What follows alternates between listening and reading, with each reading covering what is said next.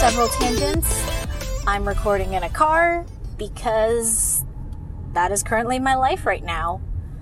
I have been working for eight days straight and I've still got one more day to go. And I frankly don't have the energy right now to set up my usual equipment after work and record in my usual setup. So I'm going to maximize my time and record on my commute home. This isn't the first time I've done that, so I mean, you're just gonna have to deal with it. So, this is going to be another episode about the current pandemic that is happening. Firstly, because in case this is news to you, the pandemic is not over. Although I think if you're listening to this podcast, I've said it enough times that you've probably gotten the hint. And also, again, because I am working like in the medical field, literally in a lab testing for COVID 19. So it, it's very relevant to me. And a lot of things have changed, I think, since the last time I've talked about the pandemic. Certainly, they've changed in the States, not for the better. And they have changed in many parts of the world for the better, including Canada, I think. So currently, Ontario is in its second stage of reopening, and we're expecting to hear more details about stage three. I think actually it was supposed to be today.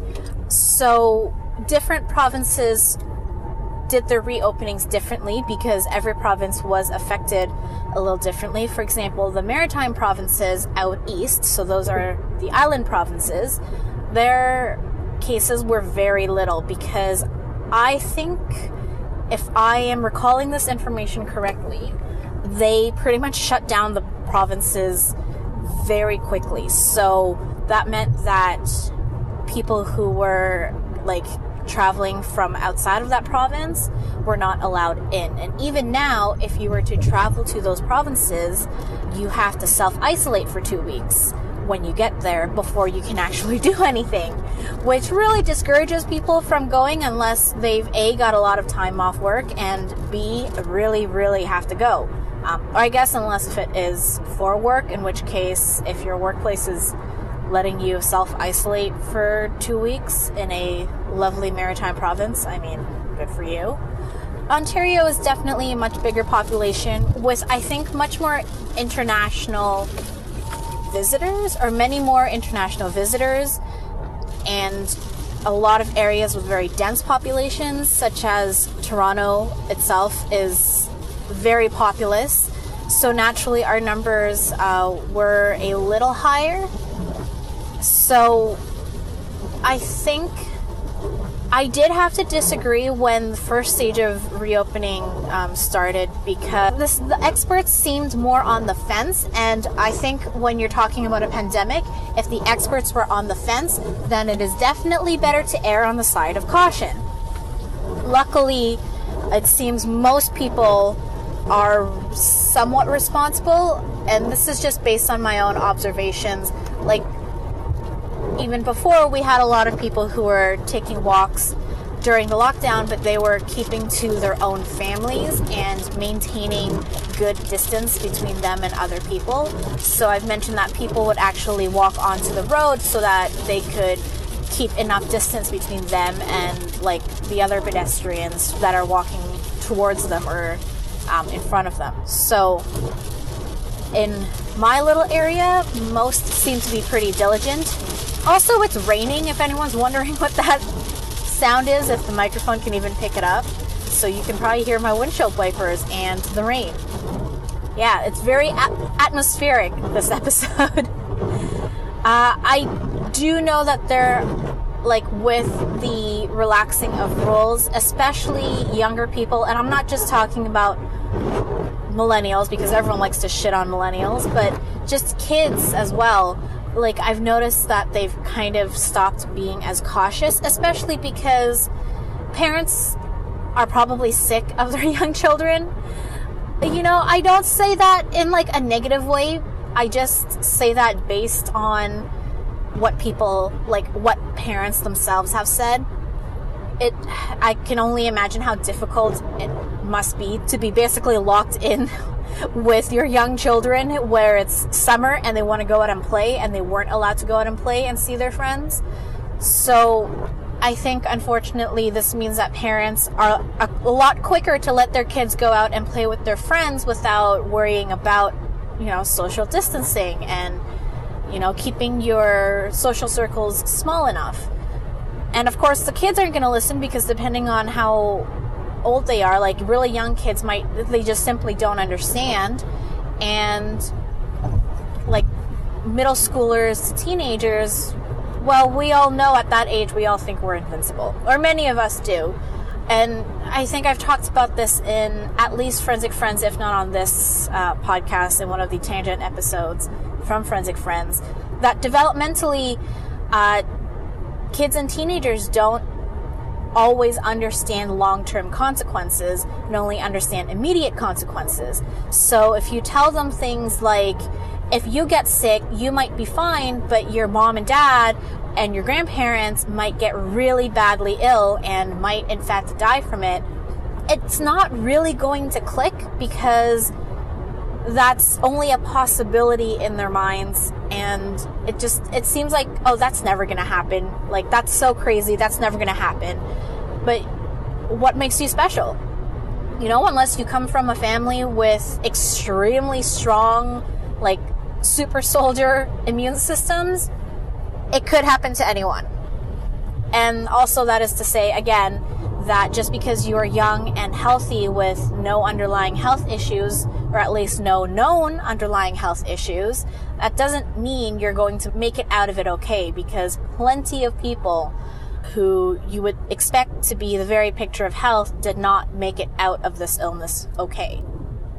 So, yeah, it's still a thing. Like, again, with reopening means people start thinking that it is okay. And even though workplaces, public places are trying to, or mostly trying to adhere to social distancing rules and certain precautions, it's hard because you probably have reduced capacity and you've probably got reduced staff because you don't want too many people in a building or in a space at a time. Again, social distancing. And just because you might have reduced number of patrons doesn't mean there's less work because now you've got to disinfect everything thoroughly before and after. And you know all these things that like just you never had to think about doing before. And that's hard. And it is really tempting to cut corners because again you kind of think like oh like it can't, it's not going to be that bad.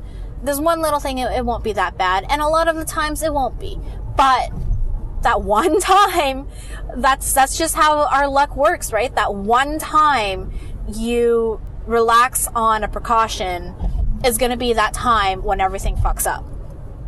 So, yeah, right now in certain municipalities, they are enforcing mandatory masks indoors, which I don't know it because like mandatory mask indoors is easier to enforce like you know, if you're walking down the street, even if it was a busy-ish street, like you should still be wearing a mask. But that is much harder to enforce. And patios have opened up, which, like, again, it's this idea that if you're outdoors, it makes it better. And some of it is because it's not exact, like, it's not exactly airborne. Like, the virus is in droplets from like your your nasal, your oral areas. And like in theory those droplets could kind of hang in the air, so that's what makes it quote unquote airborne. So like being in a well ventilated place would definitely help dissipate those droplets and reduce the risk. So yeah, being outdoors will reduce the risk, but again, it's this whole like just because we're reopening, just because this is okay, means that it's all done now, and it's not. And, you know, we see it in all those places in America where they reopen and then have to shut down again because people were, they, like, you know, the people who were genuinely being cautious started throwing caution to the wind because they think it's all fine now since everything's reopened, or they were just so done with everything that they threw caution to the wind. And, you know, that that's an issue. Like recently in Toronto, a nightclub was busted because nightclubs aren't allowed to be open yet in Ontario. And this nightclub decided to hold a secret party that was letting in people through the back door. That's not a euphemism. but they were letting patrons in through the back door, and obviously they weren't practicing social distancing. I know in Quebec they've allowed bars to reopen, so they put restrictions like obviously distance between tables, and also you can't like dance, like you can't go to a dance floor. You have to be sitting if you're going to be drinking. So I guess that could work. And just based on what I've seen, their numbers are comparable to Ontario right now, even though before their numbers were quite a bit higher.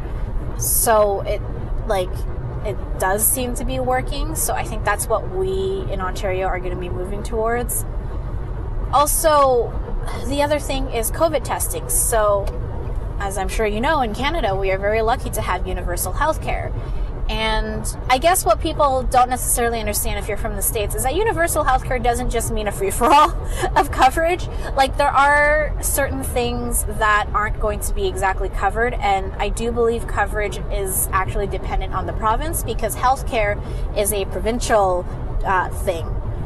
And, you know, even though you're not making people pay out of pocket for health services, tests and procedures and appointments and stuff do cost money. Like reagents cost money, the work of people performing the task costs money, and you know that's coming out from basically taxes, right? So of course with certain tests you can't just get them because you want them. So with COVID, when it first started, the testing the testing had to be approved by Public Health Ontario, which is our provincial lab, and they were the only ones who were doing it. It's it's not exactly like CDC in America, but I guess it's a similar idea. It's public health.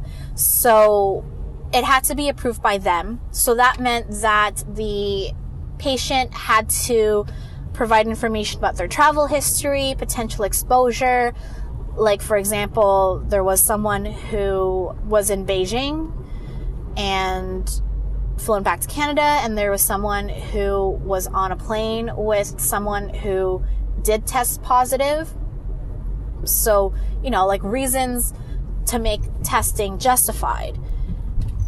And then community spread started happening. So more and more people were getting exposed and the restrictions changed. So now you have to have symptoms and or travel history uh, or like possible exposure.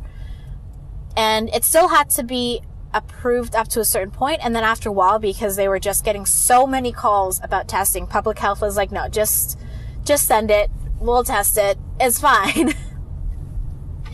And then because so many people fit the requirements for testing, hospitals started validating their own tests and started like testing in house, which is what both of the hospitals that I work at have been doing.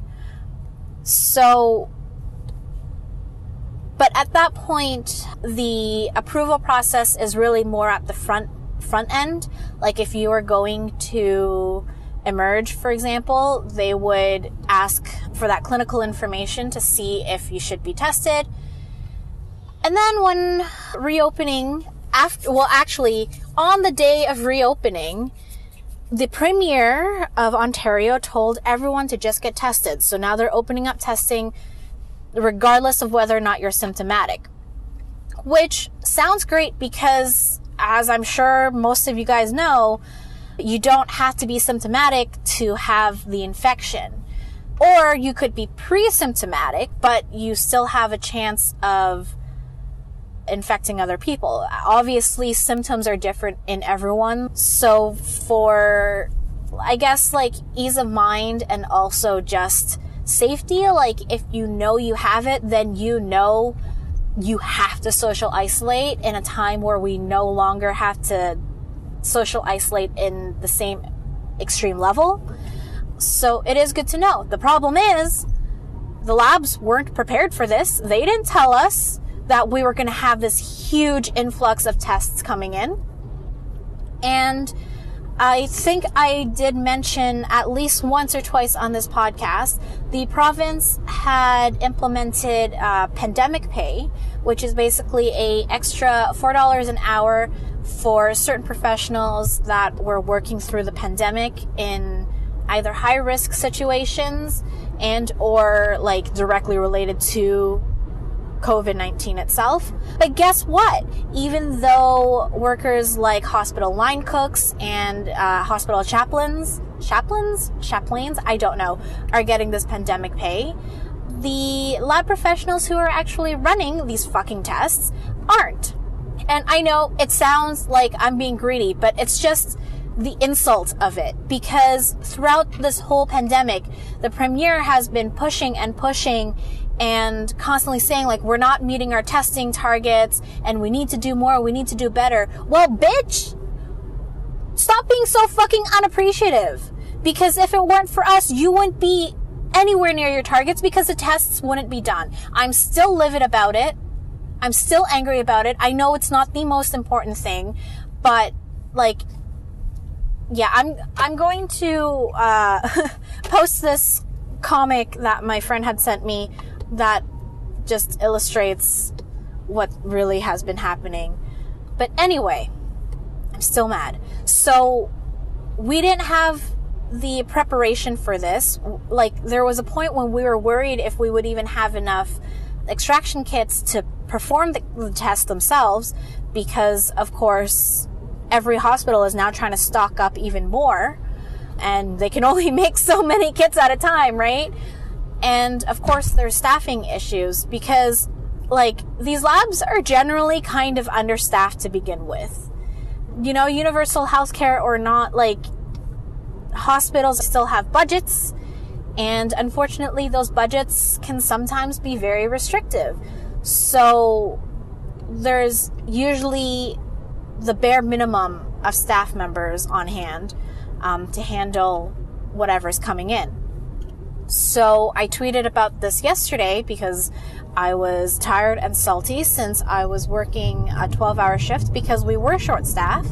So I stayed an extra four hours to help out the evening technician. But like we're a lab that literally receives hundreds of swabs a day. Like, and we do keep track and count the swabs that we're sending out because we don't have um, the equipment to process all of those yet. I don't know how we keep track of the ones that we regularly do in house, but I know for sure we are getting at least several hundred swabs. And on a normal day, and yesterday when I left at 7 p.m., there were literally three people in the lab. And that's what I think a lot of people don't really understand is that a lot of labs are not big at all. Again, you kind of have just enough people, barely enough people to handle all the samples coming in. But, like, yeah, like, you might imagine this big assembly line of lab techs, like, working on all these different samples, but in microbiology, that's usually not the case. There's usually not as much um, automation in microbiology because the samples are just. Also, that sound, I don't know if you can hear it on the microphone, but those are rumble strips. They're like less scary speed bumps. They're tiny speed bumps that make your car rumble to encourage you to slow the fuck down. But anyway, yes, so I don't know where I was. I got so distracted by talking about the rumble strips. So, yeah, hospital labs are not very big at all. And when I left yesterday, there were literally three people in the lab. It was one technician who was dealing with all incoming samples. Receiving them into the computer, and depending on the sample, setting them up. Because guess what? Other diseases and infections are still a thing. You know, we're all talking about COVID, but there are a ton of other infectious diseases that are still infecting people. So, especially now with elective surgeries being a thing again, okay, why are pickup truck drivers such assholes? I don't understand. I'm going well above the speed limit and this guy is riding my ass. I don't want to admit that on a public forum, but I am because this guy, I am going 130 on a highway where the speed limit is technically 100. The cars in front of me are going 130, so I am just going with traffic. And this guy is passing, he was riding my ass, and the first moment he gets, he tries to pass me. So he's going like 150 on a highway that's only 100. I don't understand. Anyway, so there's the one technician who's dealing with all incoming samples and is also like any all of those samples that we have to pack up which again are in the hundreds she has to pack them up. Luckily last night there weren't that many after i left but on the weekdays it's insane. And then there is one technologist who is running the covid tests and then another technologist who is processing like the other samples so, seriously, this guy is such an asshole. So, there's traffic now on the highway. And, like, you know, you can only do so much in traffic. And this guy is, like, in his lane, like, swerving angrily behind the car that's in front of him. But that car is not going extra slow or anything because there's traffic. They are going with the traffic. And this guy is, like, in the lane, but he's rocking his car back and forth, like pretending he's trying to get around them, but he obviously can't because the lane to the left is not a lane, it's the shoulder, and there's a car in the lane to the right of him. So I just, I don't understand. Seriously, like, do you have to shit that bad? Just pull up to the side of the road, squat. The grass is really tall here, dude. Like, you don't have to be such an asshole. Anyway, this is what happens when I record while I drive. I just rant about all the shitty drivers.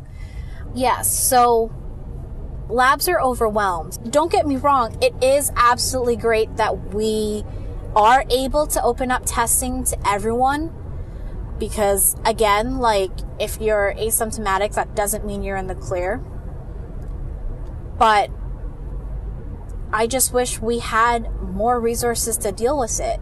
And also, I've heard, I don't know if this is true, but I've heard that some people have had to be turned away from testing because um, the records are showing that they're coming in like every other day.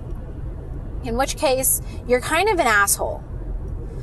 Because, yes, just because you tested negative at this moment doesn't mean that you will be negative two days later. Because, again, like if you're going to the grocery store, if you're, um, like sitting at a patio, there's a good chance of exposure.